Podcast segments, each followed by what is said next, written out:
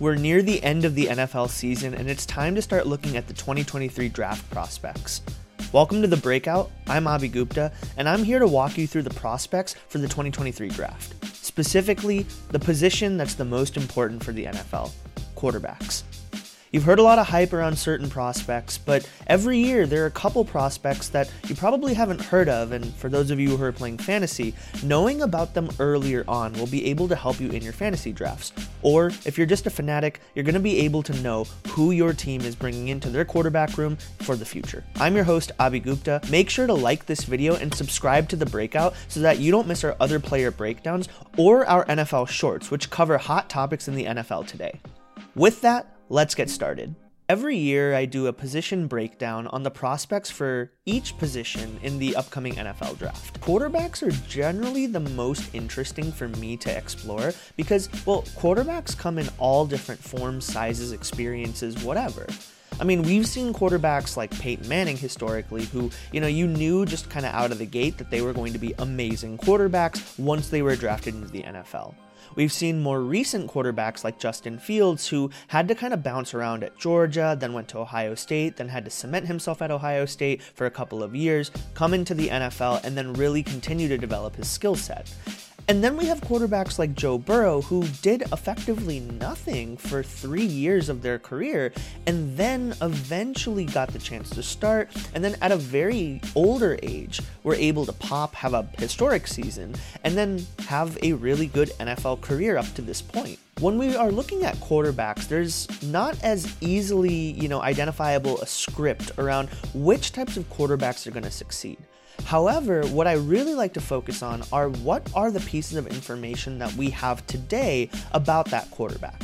Maybe it's their presence in the pocket, maybe it's how they behave when it comes down to crunch time, maybe it's just a mentality, maybe it's a track record of long success. Each and every quarterback has a selection of information that can really help us understand who they are as players and who they can become when they come to the NFL. In fact, doing these breakdowns before the NFL draft actually occurs will really be able to hold us true to whether or not these quarterbacks are going to succeed in the environments that they end up in. My biggest uh, take that I had a couple of years ago was that Zach Wilson was not going to pan out and he was going to be an extremely high risk pick. Well, lo and behold, we're a couple of days removed from Zach Wilson effectively having his time with the Jets ended because he didn't materialize to be the quarterback that we wanted him to be.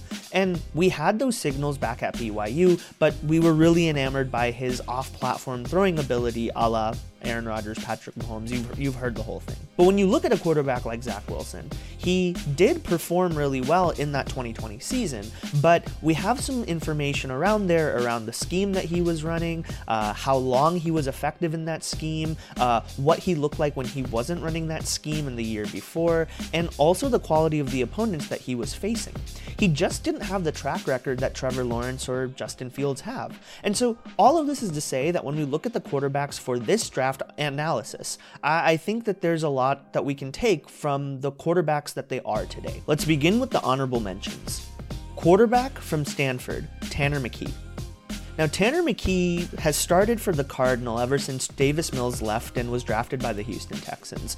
And McKee has really just taken on the role that Davis Mills played in that offense run by David Shaw.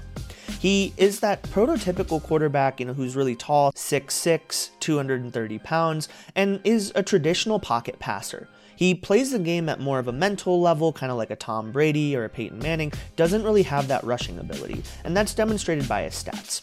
Take a look at his stats last year 15 touchdowns, 7 interceptions, and about 2,300 passing yards. While this season he had 15 touchdowns, 8 interceptions, and almost 3,000 passing yards. Nothing to really cry home about, but overall a pretty decent quarterback. Just like Davis Mills, people really like Tanner McKee because he's just a really good pure passer. In that offense for Stanford, McKee operated like a deep mesh RPO type of system and he looked pretty good running it.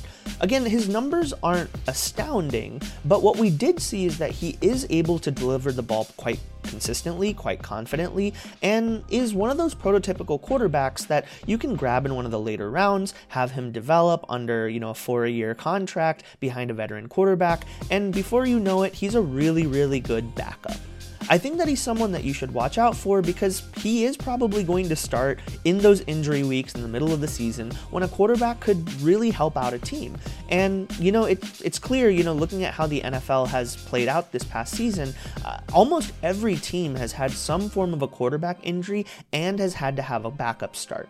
And so, with that, Tanner McKee is someone that you should have on your list. Next on my list is Cam Rising, quarterback for the Utah Utes. Cam Rising started his college career at Texas before transferring over to Utah, and while he was injured in his lone start in 2020, uh, he did end up having a pretty good last year and this year. Taking a look at his stats, in 2021, Cam Rising threw for about a 64% completion rate, about 2,500 yards, 20 touchdowns, and 5 interceptions. This year, he's passed for 66% completion rate, about 3,000 yards, 25 touchdowns, and 7 interceptions. And he has rushing upside. In the last two years, he's rushed for over 400 yards and 6 touchdowns each of those years. So he's a quarterback who has mobility, has a little bit of moxie, all those, you know, traditional things. Cam Rising really demonstrates a lot of good accuracy and touch. He has the ability to be um, a light dual threat quarterback in the sense that he has mobility. He's no Justin Fields or Lamar, obviously. But I think Utah's scheme really does set him up to perform well in a pro style offense and operate it, you know, in a way where he does have accuracy and touch that will be able to allow him to have meaningful starts in the NFL. When you look at the type of throws that Cam Rising makes in this offense, it's a lot of methodical, thinking through, making your reads type of throws, and I think that he's a good decision maker. And overall, you know, Cam Rising is someone who, again, has enough of the vertical passing ability and the ability to scramble, at least within the pocket, that will give him the opportunity to perform to some extent in the NFL. And I think you should keep your eyes out for him. Next on my list is Jake Haener quarterback for the Fresno State Bulldogs. Haener started off in Washington but wasn't able to beat out Jacob Eason for the starting role and so immediately transferred to Fresno State. Now, he's been there for the last three years, he has started from 2020 onwards, uh, but he's really come on in the last two years. So in 2020, he had a modest season, about 2,000 passing yards, 14 touchdowns, 5 interceptions. 2021, about 67% completion rate, 4,000 passing yards, 33 touchdowns, and 9 interceptions. And then this season, a bit of a different type of performance, increased his completion rate to 72%, only threw for about 3,000 yards, so dipped there by 1,000 yards, and only threw 20 touchdowns, but only threw 3 interceptions. So in 2021, he was more of a prolific passer, but in 2022, he has kind of regressed, but he's been more accurate in the throws that he has been making. Now, people are definitely concerned with Jake Haener's size. I mean, if you look at him, he's 6'1, 200 pounds. This is definitely not Tanner McKee. He, he's not huge in that same realm. Um, however, that hasn't stopped him from performing at least, you know, in the conference that he does play in. Haener is able to throw the ball pretty decently. His arm strength is quite average. However, when you take a look at the types of throws that he's making when he's releasing the ball, he has a bit of a compact release, and what that allows him to do is throw the ball with anticipation. Many times, the ball is leaving his hands before before the the receiver has actually made a break in their route, which means that he's anticipating the types of throws, anticipating the route, and making sure that the ball arrives at the right time at the right place. And that's the type of stuff that NFL teams are looking for for strong signals from quarterbacks. Now, I particularly like the fact that he has started for three years. That is good information. However, he has been able to do so and demonstrate you know, different types of competencies in his offense. As mentioned last year, blowing up for, you know, almost for a little bit over 4,000 passing yards. But this season, having less opportunity, but yet improving his accuracy, which is really all an NFL team can ask for. I can see teams being concerned about his age uh, and his undersizedness, but overall, Haener could be a good stash for any team or for any of you Dynasty players out there. My final honorable mention is quarterback for TCU, Max Duggan. Now, this one might get me in trouble with you Horn Frog fans out there, uh, and that's because you're going to tell me, hey man, like he led his team to nearly an undefeated season, uh, nearly, or actually an undefeated regular season, and he has his team in prime position to actually win a playoff game and maybe even win the Natty.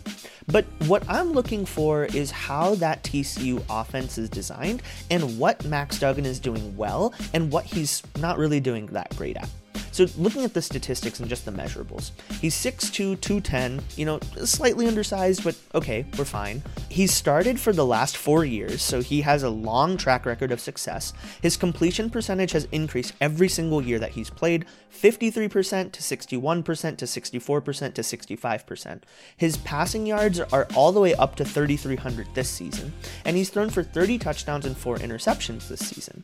I think overall Max Duggan has a body of work that would give an NFL team the confidence to make him a day 2 or a day 3 pick, but not a day 1 pick. And the reason for that is this Duggan relies on his athleticism in order to make the plays happen in that TCU offense.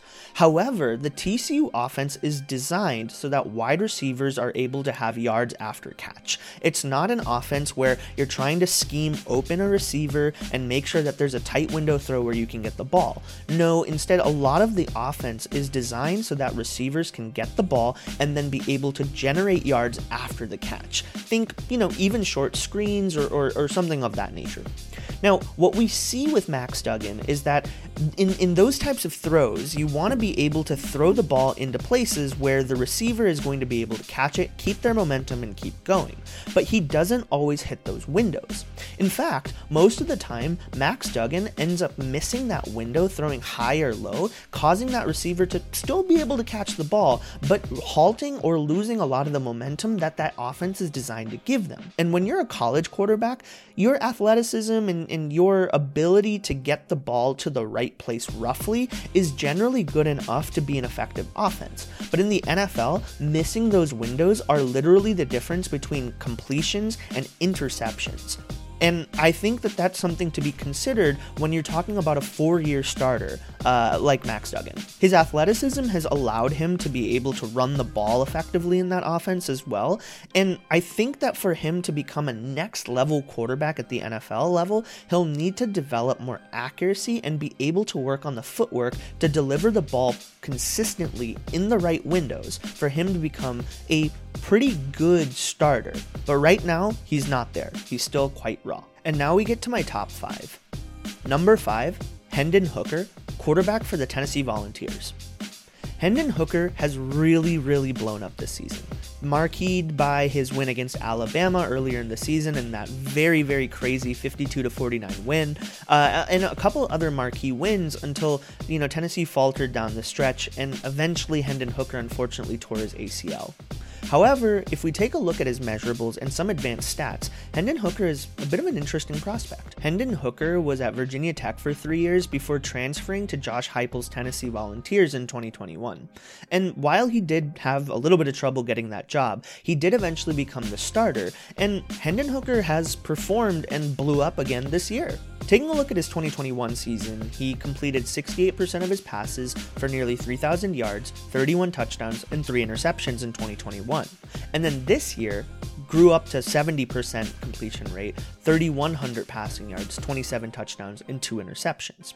And in both years, he's had over 400 rushing yards. Last year, 620. This year, 430.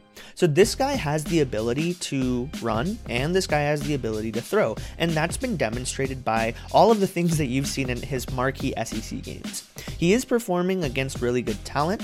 However, I think what I'm concerned about with Hendon Hooker is this. He has been able to put up really good statistics against the SEC, and I think some of the advanced stats are able to show us this. He has a 20% rush yard share, which indicates that he accounts for one fifth of his team's entire rushing offense, which validates that dual threat ability. His adjusted yards per attempt is 10.9, which is in the 90th percentile of QBs. And that means that, you know, a lot of his throws are effective. Uh, and this metric is weighted against touchdowns and interceptions. And by nature of the fact that he only threw five interceptions across this and last season, uh, he, he's a very effective thrower. He has an EPA per play of 0.47, which is in the 82nd percentile, and he has a QBR of 90. So overall, those advanced statistics show us that Hendon, Hendon Hooker is a pretty decent quarterback. Where I'm concerned about Hendon Hooker is his performance in the offense that he is running. Hendon Hooker operates in a vertical spread tempo offense, which really is an offense designed to spread receivers out on the field and be able to provide Hendon Hooker the ability to, you know, pick the routes that he wants those receivers to run and almost predetermine those passes that he's going to throw. And so what that'll end up doing is, you know, uh, you you heard this criticism of Justin Fields where he doesn't go beyond his first read very often. And this is a criticism of Hendon Hooker as well because a lot of the receiver uh, formations that you see in the NFL require you to pick at and uh, uh, manipulate a specific cornerback or a specific DB or a specific position player and then make the read given the alignment of the players on that given part of the field. And so you're not just going to have a predetermined receiver you're going to throw to because those uh, NFL defenses, if they know that you're going to do your first read, they're going to then stack it so that it's difficult for you to be able to progress to that second read and throw there. And so when you take a look like uh, take a look at a quarterback like Hendon Hooker, it, it does make you feel a little nervous about his ability to operate an offense like an NFL style, pro style offense, where you need to be able to go to your second, third, and fourth reads in order to be an effective quarterback. And when you have a space manufacturing based offense, either you need to end up in a system where the offensive coordinator or the head coach is going to allow you to run that kind of offense, or you need to demonstrate an ability um, or, or take your licks effectively in developing the ability to, to read beyond the first read. I think that when we look at Hendon Hooker, he is a bit of a project. However, a lot of teams are also going to be considering the fact that he's going to be 25 entering his rookie season off of a torn ACL. I know that a lot of Tennessee fans view Hendon Hooker as like a, a top tier quarterback, and I don't disagree with you from the college perspective. However, when you take a look at the fact that he's going to be approaching 25, that he needs to develop the ability to go beyond his first read, and he's coming off an injury, I think realistically he's going to be a day two pick. But that isn't necessarily a bad thing because if a quarterback like him can sit for a year and learn from an experienced quarterback, I think that can do a quarterback like him wonders. And so, Hendon Hooker is my number five. Number four, Anthony Richardson, quarterback for the Florida Gators. Now, Richardson is definitely an interesting prospect because he is the textbook example of a raw prospect coming into the NFL. He has been at Florida for three years, however, he's only truly gotten the chance to start this season. He threw for 17 touchdowns and 9 interceptions. Um, he had a 54% completion rate and about a 2,600 yard passing total. His upside on rushing is really strong. He had over 100 rushing attempts for 654 yards and 9 touchdowns. And I think that Anthony Richardson really does have a lot of the like raw talent that you want to be able to see in terms of a strong arm uh, and in terms of rushing upside. He's a freakish athlete, and so what that means is that he generally tends to rely on his raw physical abilities um, which you can uh, time and time again get away with in college. But when you go to the NFL, where we're talking about like the top half percent of NFL players, everybody is freakishly athletic. So if you don't have the fundamentals in place in order to augment your athleticism, we're seeing this with Justin Fields. Um, you know, if you don't have that ability, you're going to struggle until you have the fundamentals, and then the athleticism can really push you over to the next level. Let's take a look at some of the uh, advanced statistics for Anthony Richardson. So Richardson has almost a 27% rush yard share for his offense, meaning that he accounts for more than a quarter of his team's rushing total, hence the rushing upside freakish athleticism that I was talking about. He has a middling uh, adjusted yards per attempt at 7.6. That puts him in the 31st percentile, which is not good. For those of you who don't understand percentiles, um, you can think that he's in the 31st worst percent of the people uh, of the quarterbacks that are that are capable uh, of being evaluated for this statistic, um, which again really just highlights you know his 54% completion rate. He has some maturing to do when it comes to his passing ability. His EPA per play is in the 70th percentile at 0.42, and I think that this is really highlighting the fact that his rushing upside is really really strong, but his passing ability is so poor right now that there is uh, it, it drastically impacts the plus that you can get from his rushing upside. And then he had a 72 overall QBR, which is in the 45th percentile, pretty much average. I don't really like a lot of the raw stats that I'm seeing for Anthony Richardson, but what I want to see and what I keep hearing across the NFL world is that Anthony Richardson is a quarterback that can really develop into a monster quarterback in the NFL.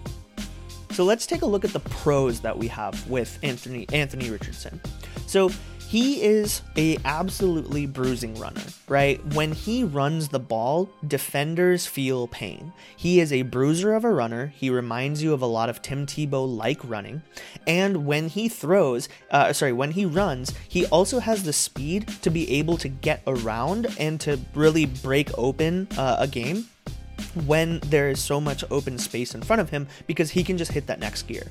His arm strength is absolutely impeccable, and he's able to drive the ball down the field with little to no effort. And I think that this is really interesting for us to evaluate because he is able to fit the ball into really tight windows. But when we take a look like take a look at a quarterback like Anthony Richardson, immediately I know that people are gonna go Josh Allen. Ah, Josh Allen was just like this. And what we need to understand about a quarterback like Josh Allen is that of I, I did a, a, video on this some time ago where the number of quarterbacks that in college never proceeded to pass for more than 60% completion rate ever um, only josh allen and one other quarterback ended up ever performing decently in the nfl that's not to say that it can't happen, but statistically speaking, it's just not likely that Anthony Richardson can become that. But still, there is just so much faith in you know, being able to develop quarterbacks now and, and NFL teams taking that route compared to before Josh Allen, the upside is so strong that I can see a team like even Green Bay, if they really wanted to, uh, taking Anthony Richardson, keeping him, uh, you know, in in their QB room for a year or two, and really trying to develop and and hone in the raw potential that this quarterback has to be able to be an effective quarterback in the NFL. I mean, look at Lamar Jackson's trajectory. This guy was a pure rusher when he was, you know, in college, and that was really what he needed to, to do in order to really kick ass in college. But then he came to the NFL, and for those of you who remember his rookie season, uh, it was not pretty because he didn't have that good passing ability. And then the next season, he won the MVP because he brought that passing ability to the next level. And now that we're in, I think, year five of having Lamar Jackson in the NFL, his passing ability has increased every single year. Most people uh, think about Lamar Jackson as a rusher, which 100% he's an elite talent when it comes to rushing. But now, as a quarterback, his passing ability has gotten good enough where it doesn't really matter what he does, he's going to be able to find a way to beat you, and NFL defenses have to pick their poison. The goal is for a quarterback like Anthony Richardson to be able to develop his skills to that point, but as of right now, he still remains a project, which means that he's a risk. Because of that, he's a number four. Number three on my list Will Levis, quarterback for the Kentucky Wildcats. You've probably been hearing Will Levis's name since the start of this season because, well, NFL media always needs at least three people in the quarterback conversation because, well, what is a draft if there isn't a lot of hot quarterback topics? Uh, just take a look at 2022 when people just couldn't stop talking about Malik Willis and Kenny Pickett. And let's be honest, both of them are okay or below average. Um, and that's where the entire media cycle took us.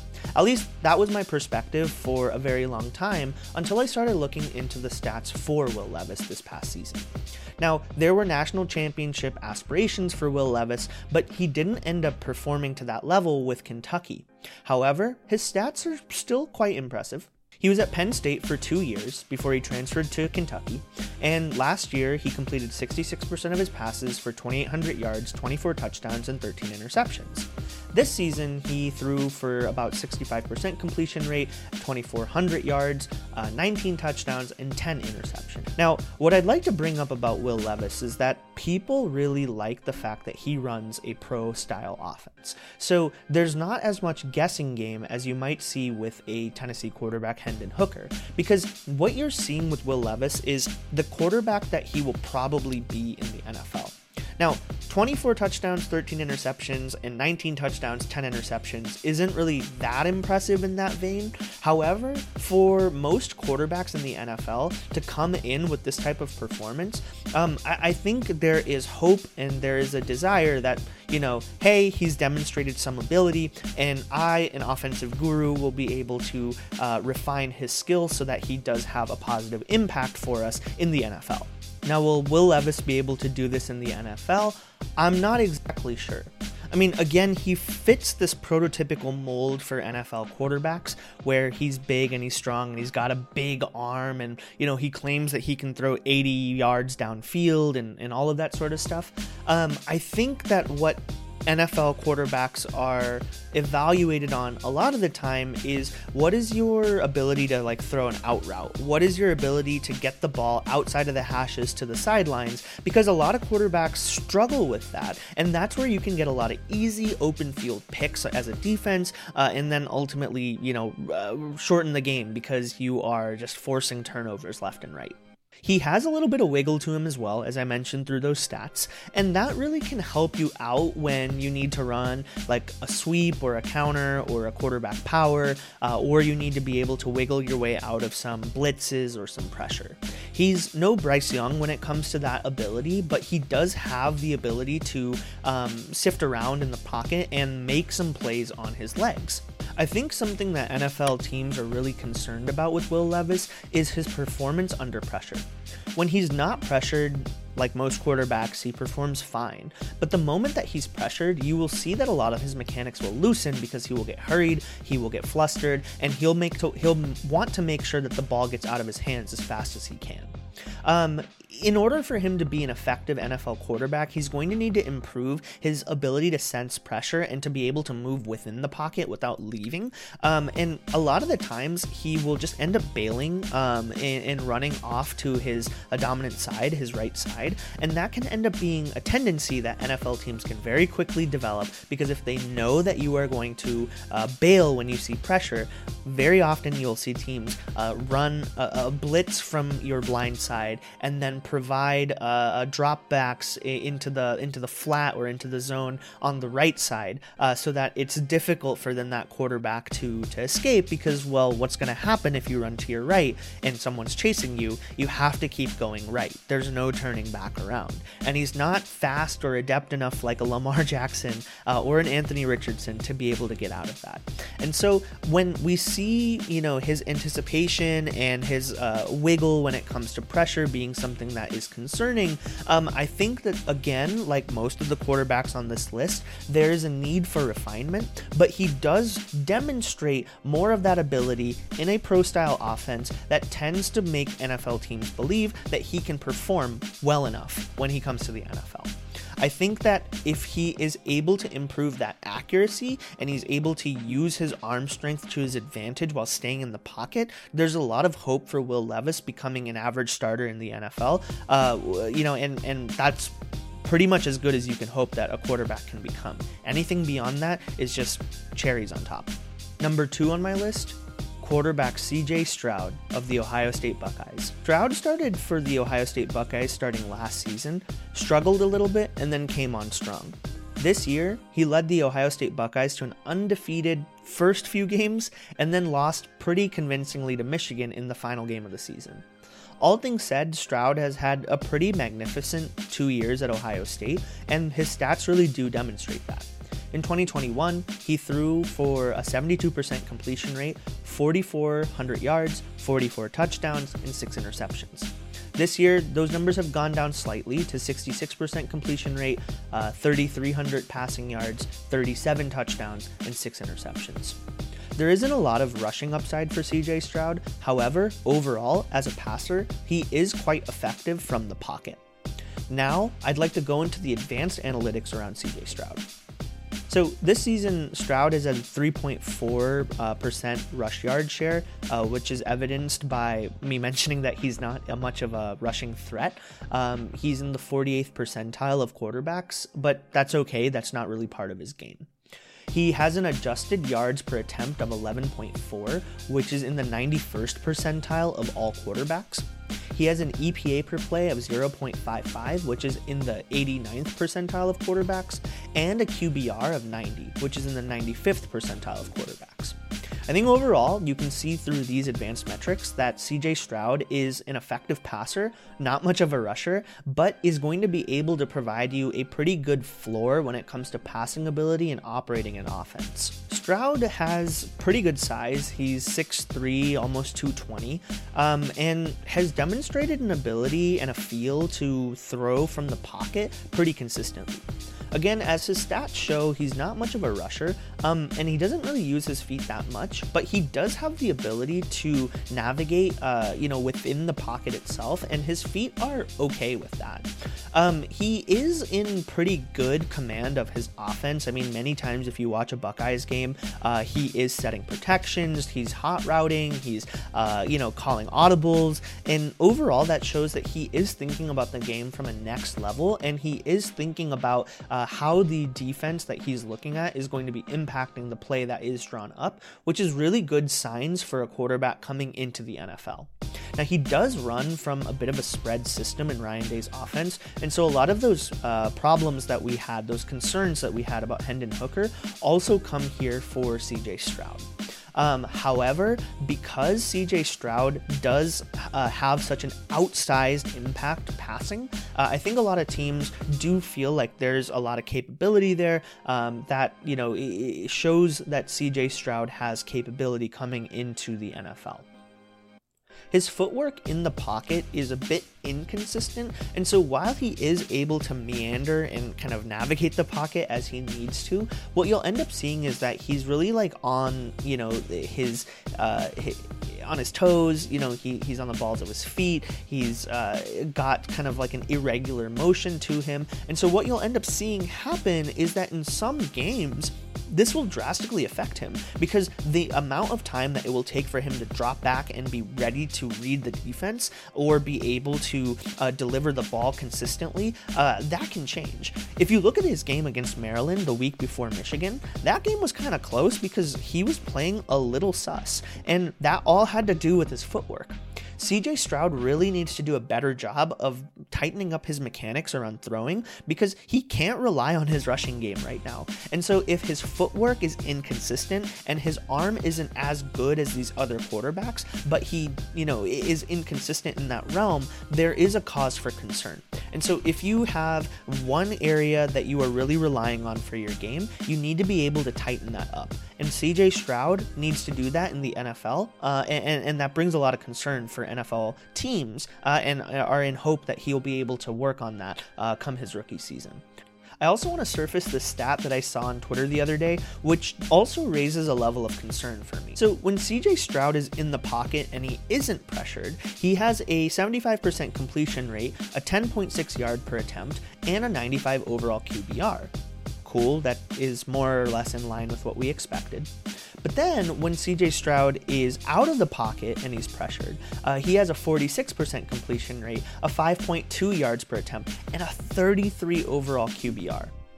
I think what this really shows is that, again, he has the skills of navigating himself through the pocket uh, when there is pressure. However, when he's out of the pocket and he's pressured, there is concern.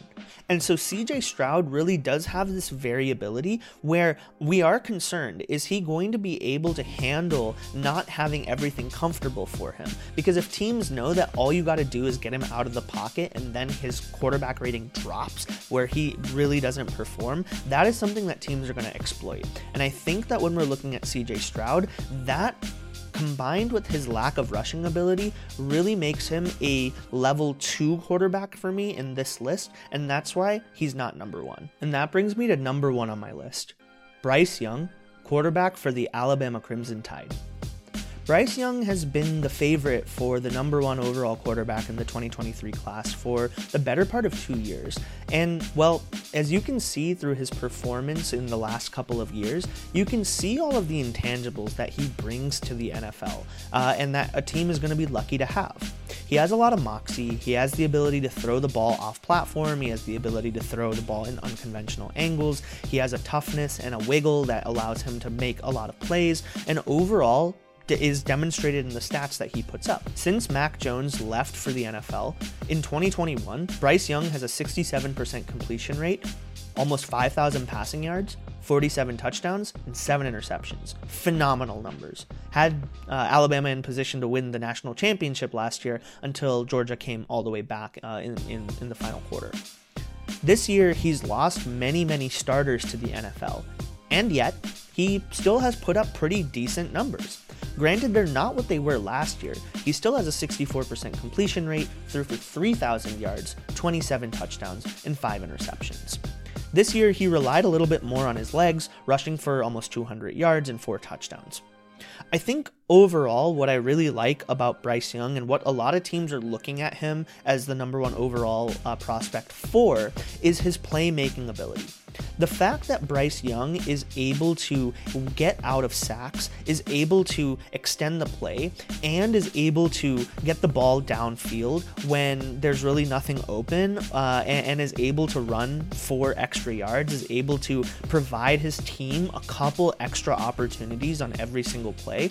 That playmaking ability is exactly what a team is looking for, like the Houston Texans or some other team that would draft him high up, because when you don't have everything going really well for you, there needs to be the opportunity for that quarterback to provide and create plays, just like you saw Joe Burrow do, or just like you see Josh Allen do, or just like you see Patrick Mahomes or Trevor Lawrence do. And Bryce Young, while he is a bit undersized, he's just six foot at 194 pounds.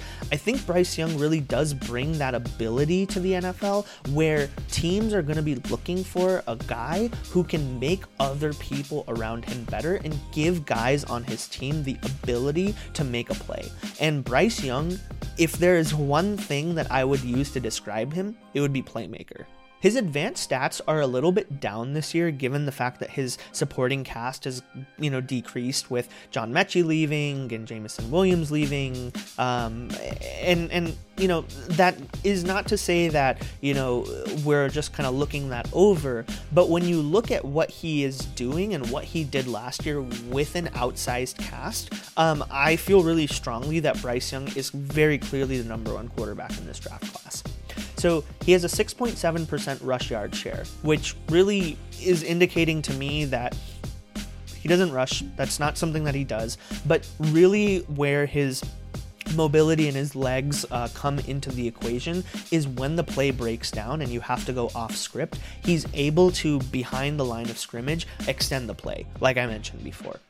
He has a nine uh, yard uh, adjusted yards per attempt, which is uh, just in the 69th percentile. Um, but last year it was much higher. This year he has a 0.39 EPA per play and an 80 overall QBR.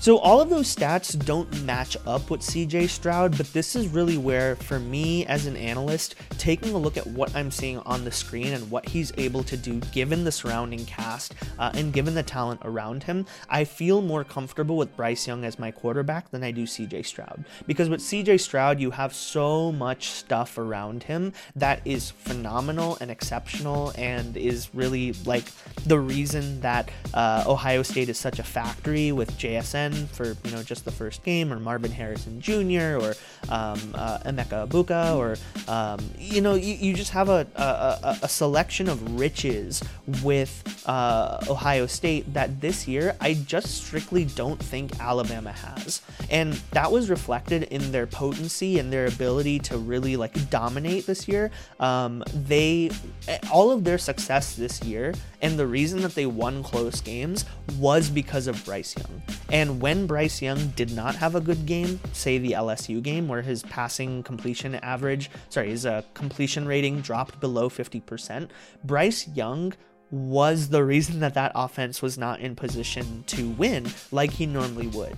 And so he's demonstrated the ability to really take on the weight for his team's offense uh, and, and, be able to carry that to a point where this team is in position to win the game.